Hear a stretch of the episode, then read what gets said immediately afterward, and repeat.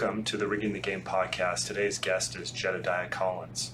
Jedediah's got an interesting background. He played college football and actually set a school record in 2007 for most catches by a tight end when he was playing for Washington State University, and then went undrafted following the 2008 NFL draft.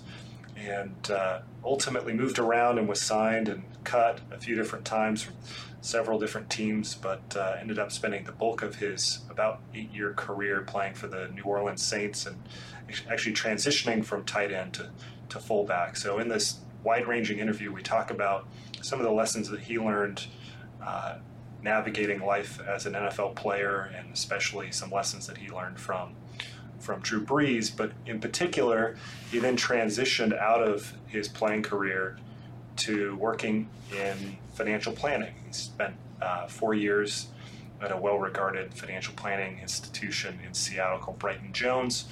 And uh, during that time, got really involved in, in speaking and now runs his own gig called, uh, called Rookie to Veteran, where he's sharing uh, what he learned uh, through his journey through the NFL and how it applies to, uh, to your life and to your, your financial fitness, really. So hope you enjoy. I certainly did. Here's the big question. Rigging the game podcast. If you're looking to change your family tree, redefine an industry, reach new limits, or live an unconventional life, how are, how are you setting yourself up to guarantee this will happen? This podcast is going to cut through all the cliche, cookie cutter, and conventional recommendations about finance, business, and life and give you the tips you need to get the outcomes you want while playing your game. I'm Dan Nicholson, and this is, is, is the Rigging the Game podcast. Rigging the Game podcast.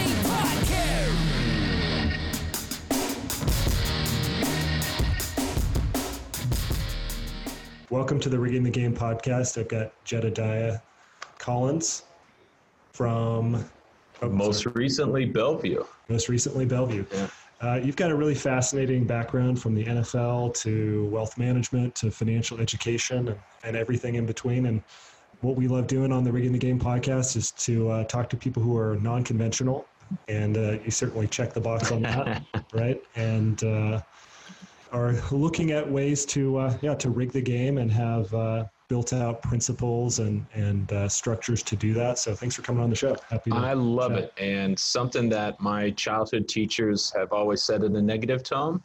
It's nice here for the first time, unconventional being a, a positive spin. So appreciate you both for having me on, uh, and excited. Yeah, I, I love people who have that growth mindset and are, are looking for tips, tricks, tactics to kind of increase their life and kind of where they're headed.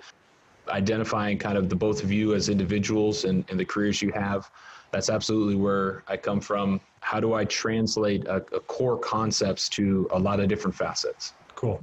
So we'll probably jump around as we uh, typically do in the in the conversation, and, so it's not necessarily a, a clear chronological order because yeah. rarely uh, the things actually fit together in that need of a of a pattern. But I guess maybe we start from a little bit from the from the beginning. So uh, to take me back, you know, when you you were a kid, what, what were you like? So I am uh, fourth of five children, uh, and then my baby sister actually passed. So I mm-hmm. became mm-hmm. the baby, okay. um, which is a, a role that if anybody doesn't believe in birth order, mm. they're an only child, which in and of itself kind of defines a personality. But I have a lot of the characteristics of what that baby, the fourth child, has. I, have always been one to, I don't want to say break the rules, but push push limits. Mm. Um, I've also been very sensitive and emotional. Um, and so that all plays into kind of who I am identified today. But one of the stories I love to, to share is this idea of king for the day. Um, so my dad developed this game. We they had five kids in seven years, so it was bing bang boom. All of us were just lined Focused. up in a row, focused. And that's one word. That's one way to say it. Uh, but as we played, so the three middle ones are all brothers, so we always played basketball. My dad played at Seattle U. Actually, I had my brother play at Seattle U. Another brother played at Cornell. So we were a basketball family. Uh, growing up, we played one-on-one basketball, and the winner of the day got to be king and got to boss the other two brothers around. Okay. And so, you know, hey, somebody needs to take out the trash. Jed, go take out the trash. My dad would even play into it, like, hey, the kennel hasn't been cleaned. Um, but what it taught me, and kind of the principle that I get to stand on today, is I only remember winning twice mm. as the youngest brother. Okay. Um, and it, it gave me that ability to to lose without being defeated and really defined kind of the atmosphere of how I got to deal with struggles and challenges and being and losing uh, without just giving up or quitting. And it's, you know, you don't lose, you learn. And that is one of the kind of the fundamental things that I look back now as the dots connect backwards and see my childhood and say, if nothing else, I learned how to be a great failure growing up. Yeah. And it's really defined kind of how I got to, to go into a lot of different avenues today. So your brothers and your dad play college basketball, mm-hmm. uh, so, and you played basketball growing up. Mm-hmm. Then you end up in the NFL, so completely different path ultimately. Yeah. But what was your position in basketball growing up? Uh, so I, I, was called Barkley, so I was kind of a, a power forward. That being said, I mean, the reason I was basketball was not going to be my future. I'm six one, arguably six two. Mm-hmm. Both my brothers are six five, six six. They're two hundred pounds. I was two hundred fifty pounds. Uh, so genetically, uh, the kind of sports define ourselves. I was really good though. Like that's I, I say the only reason I have had success in football because my parents didn't let me play football growing up until high school um, was because basketball is the most most fluid athletics there is. Mm-hmm. and I love to take you know the premier wide receiver out on a football field. I'm like all right let's go play a little one-on-one. And you just see the lack of that fluidity because they've never developed that skill. So i would say my my position growing up was a power forward because I wasn't tall enough to be a center. I wasn't quick enough to be a point guard, though I did play a little point guard. Uh, and again, the skill that I had, why I got the, the nickname Barkley, was because I was a great rebounder. Yeah. That again, outliers was not by chance. My oldest brother shot, my middle brother passed, I rebounded. Gotcha. And you, after a thousand balls coming off the rim, you start to see the spin and the angles. And I could go up against a six seven, six eight guy and position him and out rebound him based yeah. on kind of that upbringing. That's awesome. What position did you want to play? So we're about the same height. I think the only thing I got on you, maybe I'm a half an inch taller. Yeah. Everything else, can't brag about, but uh, so take take what I can get.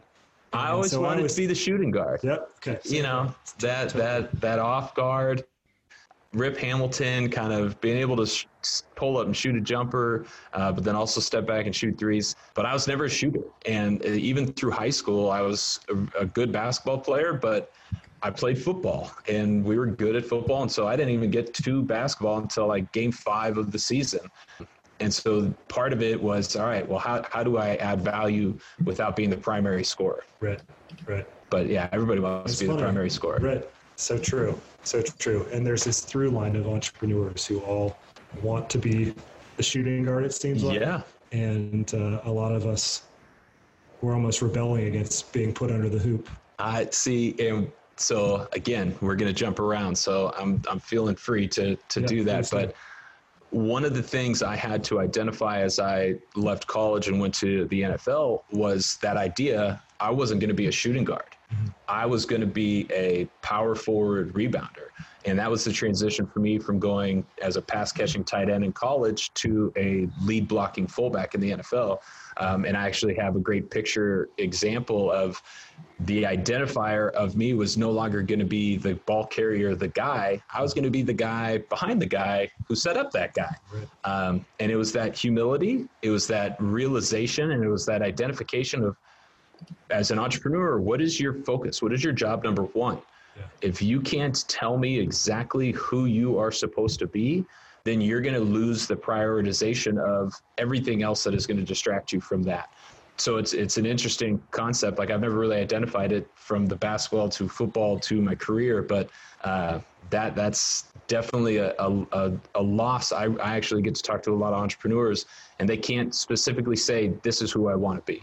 Yeah, we do this exercise, and Nick, feel free to chime in, um, where we talk about your authentic story and what your style of play is in business. Mm. And the common thread is that when we talk to folks about what their default sport was growing up as a as a kid, and we ask them what their preferred style of play was at that point, that that tends to be the way that they are also in business. Interesting. And there's something about how, as a kid, you kind of get to choose that style of play to some degree. Uh, obviously, there's other factors, yeah. right? Brothers, dad, team environment, but to some degree, you get to choose the sport, you get to choose your style of play, and then as you get older, you kind of get forced into these other other mm-hmm. buckets, and then when you start a business, you you kind of get to choose. Am I going to play my game or am I going to play somebody else's game? And so, oftentimes, your game is what it was again when you were when you were a kid. Yeah, I love that. Yeah, I think there's a um, there, there's something I used to say, which is you can't win a race you don't want to be in, and you know, that most people are running every somebody else's race. Like, even if you win, you lose. Uh, but then I started working with Dan, and we got this language around uh, playing your game, or he has a language around playing your game. There's something that people do that, that we've also realized going through this process is that uh, Jed, you're talking about, you know, like really identifying or defining your role. And in doing so, you also have to define what success is, right? Like, what does success look like to me? And by and large, entrepreneurs, eh, maybe everybody, but entrepreneurs especially, because that's who we work with, uh, they never really define that because in doing so, they do another thing, which is if you define who you are and what success is, you've also defined what failure is right? So you can't hide behind all those other things that you do that that maybe represent the trappings of success. Uh, and so that, that's another struggle is that um, they, they're not playing their game, they're not clear on their role, and there's some resistance to identifying that game and that role. Because once you identify it, once you say it out loud, uh, you can't hide behind anything else as being successful, right? Uh, and that is truer to me today than ever. And it's really that identification. And you're right. And I, have I've long wondered, because I've been a lifelong athlete. Uh, and being that athlete, you, you're structured to begin with the end in mind. What is the championship? What is the Super Bowl? What is, and then we build out, we reverse engineer the season and everything, practice and training camp to get to that goal. And so you always can define success as a, that perspective. Um, but again, you, you can't win a race you don't want to be in. So, what is success to you? Um, the the kind of quote that is defining my life right now is failure is an answer, regret is a lifelong question. And so, not defining what success is is making you regretful because you will always be questioning what you could have been the premier or the best at. But that identification of, and that's from a career, an entrepreneur, from a financial, from a marriage, if you don't know kind of what beginning with the end in mind, beginning with your your goal and the, the success story is, you're never going to be able to get there. So I, I, I, love that quote and I love that kind of uh, direct addressing of why people shy away from becoming their their kind of focal point of who who I am and what success looks like is because of that fear, and that's a, a fear we continually face. And you just made a big shift in your career. Again, we're jumping around a little bit, yeah. and we'll fit all the pieces together over time. But sort of that you're you're living by that quote and the actions that you're taking. Absolutely. So talk a little bit about what you've got going on and and what led you to to make the, sh- the shift that you're making now? Uh, so right now, I, I see my, my world as Jed football, NFL, Jed finance, CFP, and what is kind of this next chapter, this next avenue going to be? I came to the realization that the the fortune, good fortune I had to be in those locker rooms was something I took for granted because I looked at the best in the world and I said, oh, well, all these guys have the same set of principles or the same code. And as I left those locker rooms and I started to walk into corporate boardrooms or leadership teams or, or sales teams, whatever, I realized how, how fortunate I was and how much that that structure meant to me and how many people were seeking that, that roadmap mm-hmm. or those life hacks. And so then I couple on with the idea my world was changed my rookie year when I got handed a $30,000 check. And that, that check changed my life because it introduced me to a, a financial mindset of I got a $30,000 check and I spent all $30,000. I, married a girl from Bellevue, and uh, I bought an engagement ring. And okay. anybody who knows Bellevue, Washington, knows knows where most of that money went. But you know, my wife and I, we celebrated 10 years of marriage. It was a great investment poor, poor financial decision. I'll tell her that to her face today.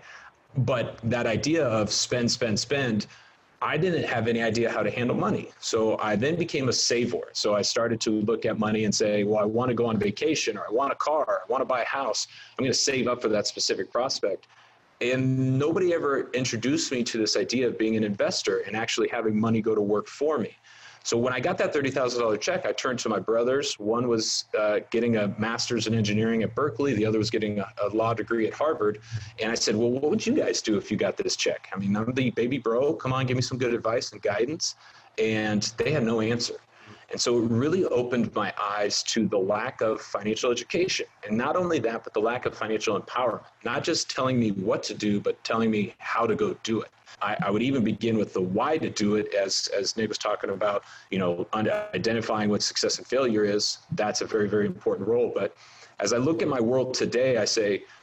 I, I'm combining two of the good fortunes I've had to experience through my life, which is these, this roadmap of, of a mentality that's going to take me to success through the NFL and these principles of finance that I, I feel the nation and people need to be educated and empowered on. And as I look at where I want to be in five, ten years, I need to be able to focus that and be that let that be my defining success or failure and be my job number one. At the company I'm currently with, they are phenomenal at what they do. Uh, the company called Brighton Jones, they are wealth managers, and it's a simple crossroads of does my vision match their vision? Their vision has been a very successful company in doing what they do. Yeah. My vision is to go empower the country, both from athletic motivation and, and, and roadmap, as well as financial empowerment. Um, and so I get to look at the fear of I have a great job, I have a great career I'm with a great company, but it's not necessarily what I would define as success looking forward five to 10 years. And that's playing the chess game of life. You know, if, if you separate yourself from checkers, which is just move across the board, to actually formulating a strategy and defining what a checkmate is, you begin to blessing and a curse live and see things into the future. And I, I stand today and I say, well, my life hack is happiness and wellness and prioritization of family and what I want. And that is going to be better had chasing and pursuing this passion of mine. So you've got a couple books coming out and you're really transitioning to doing more speaking and and more sort of I guess I, I'd call it coaching, but I don't know what you yeah. call it.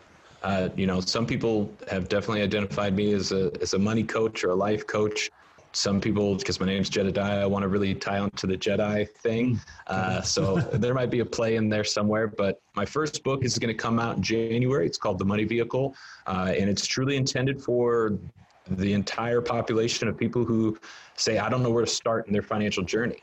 Beginning with the first question of why do you care, how pensions and Social Security are going away, and how we're all driving our own money vehicle, and all the way up through actionable items to take in your financial planning. The second book later in 2020, maybe early 2021, uh, will be that rookie to veteran. And so that will be more the, the principles uh, and behaviors I adopted watching the best in the world. These are not my principles. I, I share a story, but then I also pivot and identify how you can take the job number one concept and principle and how I came across it transitioning from, you know, tight end to fullback in the NFL and realizing what I needed to focus on and how that translates into each and every one of our lives. Whether I'm a salesperson, I, am a client service person, I'm a leader, I'm just starting day one yesterday. It's the same principles of success that translate to every facet of our lives. So those are kind of the two areas and worlds I'm I'm continuing to venture into. And what's really fun and really neat is getting to meet and connect with people like the two of you and say, you know, we're all on this this search and this journey um, and how we connect with each other identifies both the impact and the success of, of the road we're on. But it's also this new neat day and age where, you know, we get to talk online with people in other states and we get to identify and see both the, the, the success and the struggles we're all kind of seeking out and searching. And I, I definitely want to be the first one to say struggles are real. I had a very real life situation last week where a, a, a friend of mine submitted to the struggles. And it's like, hey, one thing we're missing on all this connectivity is that identification that everybody has bad days and everybody needs support and help. So kind of a combination and I'm just I'm really excited to see the world I'm headed into because it's it's a it's an exciting world. I have uh, first off, sir. Yeah, Jed, I have two questions for you real quick. Okay. You played for Washington State? Were you a Cougar? Yeah, the Washington State. Absolutely, go Cougars. And then uh, and then uh, Detroit and New Orleans Lions Saints. Yeah, uh, well, so NFL, I, I had about a dozen stops, but primarily down in New Orleans, and then my last year was in Detroit. Yes. All right. So, this, the first question is: Are you Seahawks fan? I am becoming a Seahawks fan. So I'm going to be a hoot at. New Orleans changed my life and gave me an opportunity no one else would. But I've got to work with the Seahawks on financial education and I'm becoming more and more part of that organization to some degree. So I absolutely would love to see their continued success. And I, I identify and appreciate the atmosphere that they have down there from Pete Carroll to uh, Mo Kelly, who's the player personnel representative. They have a very neat culture that I, I would fully support.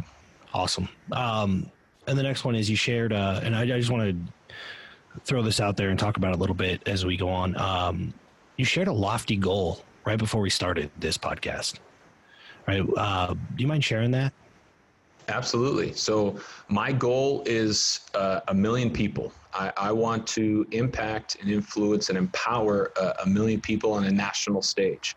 And to do that, I realize I, there are a lot of steps in between me and that goal, but it's that identification of what success looks like to me. I, I think from a just pure financial perspective, empowering a million people in the next few years around how to better take control and own their financial story is phenomenal and how i'm going to do that just not in an educational way but through the empowerment is going to be tying in those rookie to veteran principles that's awesome so when you look at that and i think of the same thing of um, somebody when you say hey you want to win the super bowl mm-hmm. right or um, you want to be a New York Times best-selling author or you want to help a million people, do you approach it with, "Hey, I want to be a New York Times bestseller," or do you approach it from, "I want to go through the process of writing the best book I could possibly write"? Because those those are two different things, right? So when you approach, I want to help a million people, you know, to, to avoid looking at the scoreboard, so to speak. You mm-hmm. can't win the game if you're staring at the scoreboard the whole time. Yeah. What is the what is the process? Like what is the so, thing that you're just on every day? I love that, and uh, I love the quote. You know, you, you take care of the the practice, and the scoreboard will take care of itself. So one of the things and concepts I love to communicate is this idea that people will, and you can't be a prophet in your own land. You know, my brother-in-law told me, you know, financial education, like it's never going to work. You know, it's been done before. Like it's just not going to happen. But my process to my system and what gets me energy every day is I get to smile. I look at him and I look at the world and I say, I get it. Change a million people. That's miles and miles of people. Like I, I don't think I can do that today or tomorrow. What I can do is I, I can steal an inch. I can change an inch because that would be one person. And that perspective gives me incremental gains. As I go out and I deliver a workshop, as I send out a piece of content, as I introduce myself to people through mediums such as the, the atmosphere you're providing me, uh, I can steal inches daily. And that's how I'm truly going to add up and get to the, the ultimate objective is by identifying where are those marginal gains I can go and get. And, and no longer focusing on the long line of miles of people, but focusing on one world at a time I'll I'll finally e- evolve and get to the point where I can change the world if I just focus on the one at a time. What do you? Um, so, I tell people all the time because because people do get caught up on uh, that finish line, right? Mm-hmm. Uh, and, and it's just it's echoing what you just said. Is if you focus on the process, the finish line kind of comes to you. Mm-hmm. Like you look up and like, oh hey, I did it. So I love that. I love the the way you articulate that. Thank you. Yeah, so it's all about the long game, right? Yes. And uh, that's something that I think the, the, the three of us share is is not focusing on winning today, but mm-hmm. because you've got to make a bunch of sacrifices that probably aren't actually worth it to try to try to win in this exact moment. Yeah, I call it. Let first we optimize, then we maximize. Mm-hmm. That's one of my principles. Can you share a few of your principles that you've kind of built into your process or that you find are maybe the most, the, either the lead domino or the most impactful? Yeah. So uh, one of them is identifying that that long term strategy. I, I identify it as the difference between playing checkers and playing chess. So you move in piece by piece, or or you identifying each move and the strategy and seeing three or four spaces ahead. Uh, and you look at a corporate structure around that thought process. Amazon, easy example, never ever sacrifice the long term game for a short term result. Uh, and you see them practice that. You look at a social media perspective of that. Gary Vaynerchuk, uh, Gary V, man, changed my life. But he looks at it and says, go ahead and give, give away the short term because it's going to aggregate into a long term success. So, one of those identifications is is checkers to chess. I, I love sharing uh, a, an example around the biggest difference between college and pros are that identification of inches, but the two that I, I really would love to share with you guys is number one, the idea of, of building out your routines. And then number two, the idea of enjoying the hunt. And so Drew Brees, I got to work with for four years and see his presence every day in the building. And he was the most habitual person I've ever been around. Mm. And it began with what time he walked into the building. He walked into a, a, a, dark building, and I was a breakfast clubber. Again, I was an undrafted, no name guy. So I, I prided myself on always being one of the first ones in.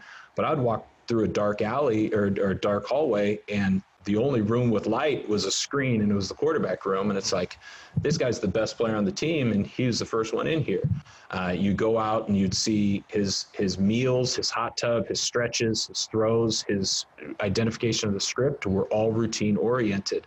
Out in drills he would be the first quarterback in 20 years. I saw throw pass on the first read and then his hands his eyes his feet would track to his second third fourth and fifth. Every rep most quarterbacks throw the ball, walk back to the huddle. He would finish out the process. And so finally, I had to ask. And what you love about him is Drew, everybody says he's a great, great football player, which he is. He is twice the man he is a football player, and he is 10 times the leader. And he got philosophical with me, and he said, You know, you are what you repeatedly do. I try to identify my reward, and then I build out my routine and the cues accordingly and he backed into that strategy. And you know you, you read power of habits or atomic habits any of those resources you see that sequencing. But he would always say well in the middle of the game i don't want to be focused on where my hands are supposed to go or my feet or where the next check down or where the read is I want to be focused on the reward. How do I beat the team and, and, score? And so that to me was a principle that I walked away and I said, okay, two things I want to be very, very sure of is what are my rewards and the what are my cues throughout my day? What are setting off my habits and my routines? Because that's really how I'm going to structure and, and change things. And so it's that identification of my cue each morning, each time I go into a meeting, all these sequences that I really start to separate myself from that perspective, building out my systems and there's a lot of principles that I love to live by and I would share. But the the, the other one I, I really want to emphasize because it gets into a little bit of the the end game and kind of the the wellness and the holistic viewpoint is this idea of enjoying the hunt.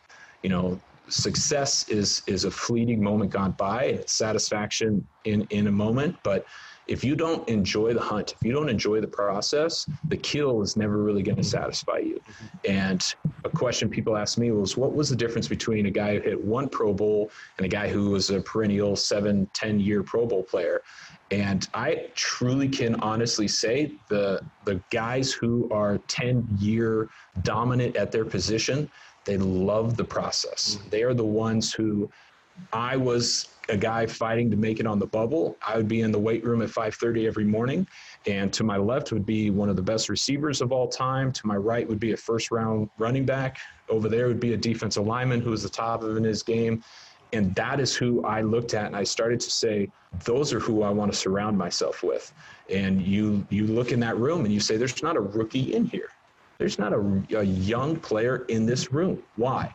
It's because they don't understand the processes yet. They don't understand the, the benefit of actually submitting to them and, and truly engulfing in them and being able to enjoy that hunt, that grind. And it's you know it's no different than climbing the mountain. Is once you get to the top, you get to look out and you get to smile. But if you didn't enjoy the like steps along the way, what was the point? Right, right. So many questions that uh, bubbled to my mind as, as listening to you. Uh, I would be remiss if I didn't rewind the tape a little bit. You were talking about cues. Yes. Uh, what are some cues that you have set up in, as part of your? So, day-to-day? I mean, first one is bright and early, five o'clock in the morning. You know, you're not functioning great. And so my cue is having everything I need for that day already laid out. And so I know when I walk into the kitchen, I have my, my pre workout, my greens, my vitamins, my clothes, my lunch, everything already there. Boom, cue, routine. I can get pretty much halfway to the gym before I really know what's hap- happening in the morning. Another cue I have is with about five or 10 minutes left in each meeting. I love this idea of remaining curious. So I turn the script to, well, how can I help this individual? That's a great routine and then, or, or great cue is I know I want to end with the, the true understanding of this meeting was meant for both my gain and their gain. So, how do I build that into a habit of reflecting that I'm, I'm truly here to be curious around how we can both improve from this? And then, you know, the, the last cues are always at the end of the day, get home and go see your, your wife and your kids. And so I, I have a lot of different sequences around what my cue is that I need to get out of here and go home. Okay. Awesome. What's a good, what's a cue that you, you get to use throughout the day? Oh yeah, that's either. That's a good question. Nick, I think you've probably got several. Oh, I have. Recently moved. Recently moved to Orange County, different time zone. So everything's everything uh, upside down and backwards. So I'm actually working uh, for for six years it was the same same keystone habits woke up at the same time uh, did the same thing i actually took a nap at 10.30 every day woke up at 11 went to the gym and then looked at the second part of a day as like a new day like i get a whole day's work done in that morning wow. uh, since moving uh, it's it's been tinkering with with gym time, trying to reset those keystone habits and and find those cues. So it's it's good to have this conversation and just remember how important it is. Uh, once you lose those keystone habits, you know what you build everything around um, it becomes really easy to just to just say yeah you know i'm doing pretty well. I can just keep going willy-nilly. Uh, i think i woke up at seven o'clock this morning which is you know i've always been a five o'clock guy. Mm-hmm. so re- rebuilding them but it's uh, my i have keystone habits which is always it's always really exercise is something i've done my whole life. Um, jed you're probably similar given the the athletic background. Uh, my keystone habits always start with my primary calls. I own a couple companies, and we have this call at the same time every week. So that's one keystone, and the other one is my exercise. And I try to build everything around around those things. Um, I have dogs now. I got two puppies. so one of the things, um, and I got two, and they're litter mates, and they're crazy. So one of the things now is I got to make sure I walk them. I got to make sure I feed them. I, and th- these are all things that I'm starting to build those those cues and the routine around. But it's uh, it's what different. Kind of dogs? They're uh, they're half. Their their dad is a husky, Siberian husky, and their mom was an Arctic wolf. So they're uh, wow. they're, little, they're scary looking and they're huge, but they're the sweetest dogs ever. But given the given the the wolf nature, we actually have to be very very careful about uh, domesticating them and, and socializing them. So it's it's become a big part of uh, my days to make sure that we don't mess that up. So uh, when we met, Jed, in our first meeting, you had sort of talked about how there's a certain mentality that you have in an NFL game, and that you're able to kind of channel that mentality when you're doing public speaking. Mm-hmm. Are there cues that you use for that? How do you find? I guess how do you find that intensity? Well, one of them I actually saw you start with right before we began, which is breathing. Mm-hmm. Uh, I, I consider that as one of the best cues to kind of relax, recover, and reset my mindset. But truly, public speaking is, I don't want to say easier to me than the average person, but I know I get to walk off the stage and I know nobody's going to try to hit me. So that immediately takes a, a, little bit of the, the fear down a, a notch. Um, but my cue with speaking is number one, what is the, the number one message I want everybody to walk away with? And then number two, what is the action item I want everybody to walk away with? And if I can truly have the cue of identifying the audience and even being out a few minutes early and meeting some of them and saying, I know who they are, I know what I want them to leave with. My cue is just simply submitting to the idea that I am not a great presenter, the content is not life altering. What they walk out of here with is the change. Um, and that is really the, the cue and routine and reward sequence of I really need to cue, identify the, that what and that uh, that what I want them to hear, and then what I want them to do, and then the routine aspect kind of flows into that of everything I could go do. I no longer want to just deliver three hour, one hour, or twenty minute entertaining segment with 15 different things, I need you to focus on one because nobody can walk out of a, an hour presentation with six or seven to do items. If you can get everyone to do that one, that is that is the purpose. Right.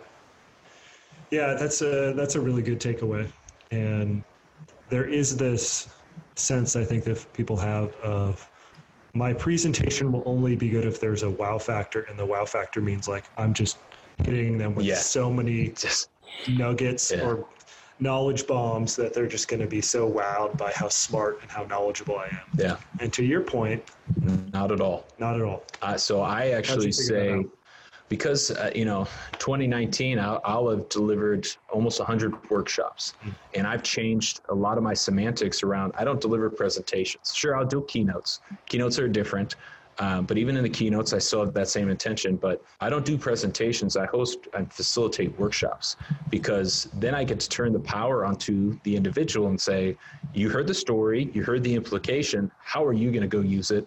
We're going to take two or three minutes and identify it that way." Um, and so, uh, two other semantic things I love to share are: I don't say budget. Budget's limiting uh, and it's it's defining. I say cash management. That's empowering. That's something you can control. I don't say retirement. Again, retirement is a number and it's it's a, a limiting factor. Freedom is a choice and it's defined by purpose and passions. And it is again our intention around my intention around money is to get you to use it and stop just working for it. So when you use it, it's you see it as a verb and an actionable item same as a, as a presentation, same as a project, same as an interaction with a colleague. You need to see the medium for what it is. Money is a medium to get you to where you want to go. I go have a conversation with a colleague. That is the medium to for us to team up and go and do this project together. So the reward and the result is the project together. This is just the exchange. How do I identify the purpose and the, how I control this? And that really helps me again with reactions and breathing and doing all those things. So there's a there's a theme that I'm picking up on, which goes back to what you said about when you you were a rookie and you got this thirty thousand dollar check and you you invested it in a long term relationship, right? um, Good catch. And uh, uh, and then you figured out, hey, there's maybe a different way that I should approach my finances. And and then you just were talking about how you've done over 100 uh, presentations this year, and you figured out sort of these semantics and, and and also the observations you had from Drew Brees and other players who sort of, sort of were the best at, at what they do. How have you figured those things out? What do you, what do you think it is so, the number one, if everybody was going to leave here with with my one action, would be to write. I think writing is a lost art and a lost truly skill set. I've been a journaler. Again, there was five kids. I'm the only one that journals of the five. But my father journaled, and that was one of the things he kind of pushed on us, and I just adopted it. And so I have 15 to 20 journals. My my whole NFL travels. I, I would look at turning it into a book one day, call it undrafted, and kind of see from a fly on the wall perspective. But writing, one, your your brain functions at the speed you are actually able to put pen to paper. And, and that rhythm, similar to walking, something about that sequencing unleashes a lot of things. But also, when you just write subconsciously and just let whatever emotion or thought is running through you, you will start to identify. When you go back and reread it and self reflect on what happened today, what you're feeling, what you're looking at for tomorrow, whatever the situation that you're writing about is, you will start to see things that you never established. And whether you're a spiritual or religious person, I really think this is the closest you can get to having a higher power speak to you because it is truly going to set you on a path that says, this is what I am truly embodying, pouring it out, and now I get to interpret it. Now I get to see how I can improve it, how I can adjust it. What was my cue that set me down a bad track? What was my cue that set me down a good track? And truly seeing how all of these things kind of combine into this better version of yourself. Uh, not identifying that you're a poor version today, but always seeing that inch of improvement for tomorrow. Um, so, journaling or writing, I think, are tremendous. If you want to become a better presenter and a better speaker, uh, writing is where it all begins. Um, but just that self reflection, I think, is such a valuable tool um, because rookie to veteran or financial principles, these are not things I've created. I'm translating them and communicating them in a different, different way. But good artists borrow, great artists steal. I'm just stealing from the best I get to witness and be around. And writing it down is what is my secret sauce. Is I have those notes from watching a Drew Brees or, or watching a 12 year veteran or talking to that CEO or hearing that entrepreneur. I've written all of those things down. So that's that's how I get to do it is just by documenting. Yeah. When do you do it? Time? All times of the day. Um, so whether it's on my phone that I get to translate later, uh, I love doing it as I go to sleep, but it is also best to grab a piece of paper and a pen when you're very emotional and just you know as opposed to taking it out on somebody your spouse your colleague your your boss take it out on on a pen and paper and you are going to see a whole dialogue that you would have never been able to sit and analyze before is it completely unfiltered when you do it completely unfiltered yeah. so which like, don't honey, don't read. Don't. Uh, yeah, no. It's twenty-seven. There are definitely parts where uh, it's like you, you know, you, but I look back on those and I say those are the ones I want her to read, mm. uh, because I absolutely write about the moments I love her, and I write about the moments I'm, I'm upset and fed up, and that's that intimacy and vulnerability. Again, social media, you only see the ups, not the downs. I think it's a really interesting progress that we're starting to try to be vulnerable and intimate publicly and say, hey, I have bad days. I struggle. I, I get challenges. I'm scared. I'm scared out of my mind thinking about what 2020 is going to bring. But I base it based on what Nick said earlier is focus on the process, focus on the systems, and I know the results are going to get there. And that's where I'm in belief. And same with my marriage, same with my finances, same with being a father or a, a entrepreneur, whatever it is.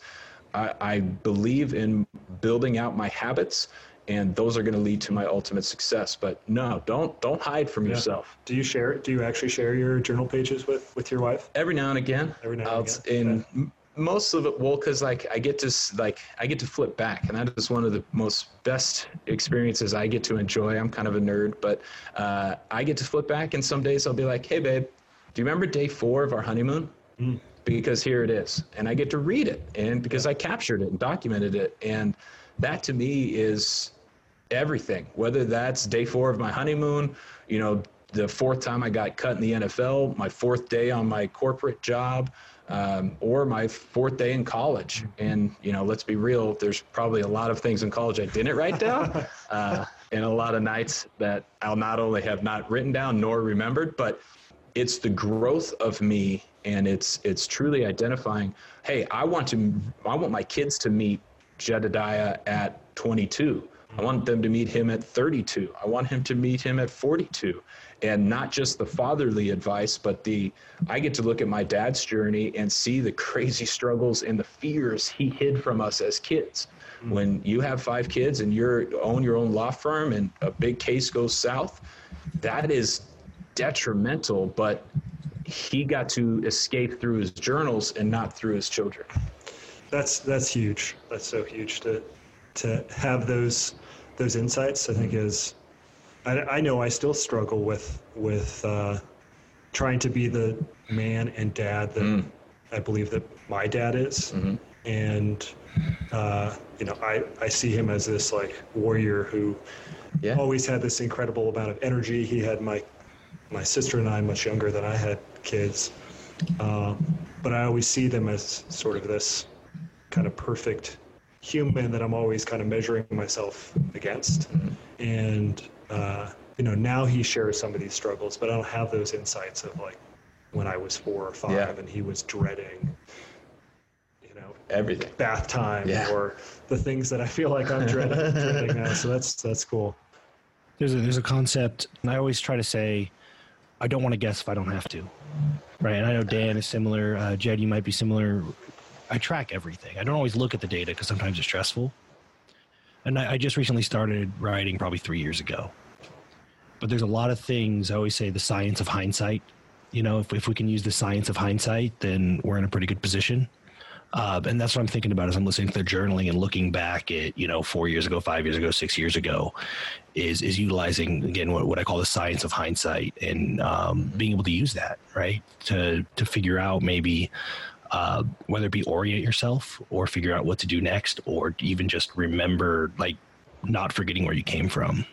And so I, I love that that you've journaled for so long. I'm it, it's something that I try to be consistent with because I, I there's so much there's so much power in just having having the data right having the information and being able to reflect back on it yeah and one thing and you'll appreciate one thing i love is working out next to the the guy or the gal and they have a notebook with them and they're writing down their workouts. And that, that's never like i guess in some sports like the coach gives you a, a sheet to work out with but i am thoroughly impressed with people who have done that for years and just say man, I know where my my routines and my repetitions and everything have been, and when I've been at my peak and when I've been at my lows. Uh, so that's a, an aspect I'm sure you connect with. But it, as a as just that aspect of, of physical wellness, that's an easy one to start tracking. Yep, Dan has a, a again. I, I feel a lot of Dan's language. Uh, the pulse. He, you know, track track the pulse of your business over time, so you can identify is this an environmental thing, like you know, maybe I'm slow every November, so I don't need to freak out. Uh, for me, for me, I'm heavy, right? I'm heavy every winter, allergies or whatever it may be. But you know, I've weighed myself every day for like six years, and I'm aware of that pattern, so I don't freak out. I don't yeah. change my behavior. I just know that this is a pattern, and we do that in business. We I, I do that in everything, in every aspect of life if I can. Could it be the Christmas cookies? Christmas cookies. I'm not really a foodie. I eat the same thing every day. So Oh, I love Dan, that. Dan's the Oreo guy. Dan's gotten in trouble with Oreos before. I don't know if you've heard my two Oreo principle story. No. Um, so la- I'll just I'll I'll share it since Nick Nick brought it up. So uh, last year we near the end of the year I was like, why did I how did I gain like ten pounds? Mm. And so I was thinking back on did I change many behaviors? And nothing really stood out. And then as I thought about it more, it's like, oh, you know, we moved and in the process of moving, I found where my wife's snack cabinet was. so in the previous house, I just like ignored where she yeah. kept her snacks. And so she's one of those uh, those people who just like I'll just have one. Yeah. Right. And then like she'll forget about it or just won't be kind of gnawing at her. And so she can just sort of like take a piece here or there. And whereas I'm like, I'm gonna I'm com- now committed to these snacks. Like I'm going to pursue these snacks until they are gone, basically. Uh, so I don't like when I was a bachelor, I didn't buy just didn't buy yeah, cookies and that stuff because I know I'm just going to destroy it. And so I knew where her snacks were. And so basically, what I realized is like I think I've been eating an average of like two Oreos a day over the last year. Not literally two Oreos every day, but, but like overall, yeah. Overall, like I've added these two Oreos. And so then, because I'm also a nerd, I had to run the numbers on that. And so if you eat single stuffed, uh, that's like 11, the equivalent of 11 pounds worth of calories. Whoa. And if you do double stuffed, which let's be honest, that's why are we not? Why are we not doing yeah. double stuffed? Uh, the marginal gain is 13, 13 pounds. So actually, like, you might as well. This is for that's, data that you should do the the double stuffed because the utility, right? Yeah, yeah. For two pounds yeah. more for double, right? Anyhow, that's an aside. So that's good lesson, uh, right? right. Um, so that became the two Oreo principle, which is basically this like compounding interest yep. concept, mm-hmm. which is that this seemingly small thing that I didn't really register, that I had to really think about, actually adds up to something that I need to take mm-hmm action on, like losing 10, 12 pounds. That's not going to happen in a couple of days. Like I need to make a few changes, right? So in our businesses and, in our personal financial situation, we add these two Oreos, these small things that are $50 here, $70 there, $100, and they hit our bank account and we see it and we go, oh, I really need to cancel that thing that I don't use but it's only $50 or it's only mm-hmm. $70 and i don't have the time to deal with $70 so i'll deal with it later but you have 20 of those things that actually add up to mm-hmm. 10 pounds 13 pounds right And so basically the question that I ask my, my clients uh, quarterly really is like, how many Oreos have you added to your business yeah. over the last three, three months or six months that we can cut out that are compounding into something significant? And the easiest way to cut it out is to um, just cancel and have your card reissued so that those auto charges yeah, yeah. end, and then you get all these notifications. I hate that, by the way.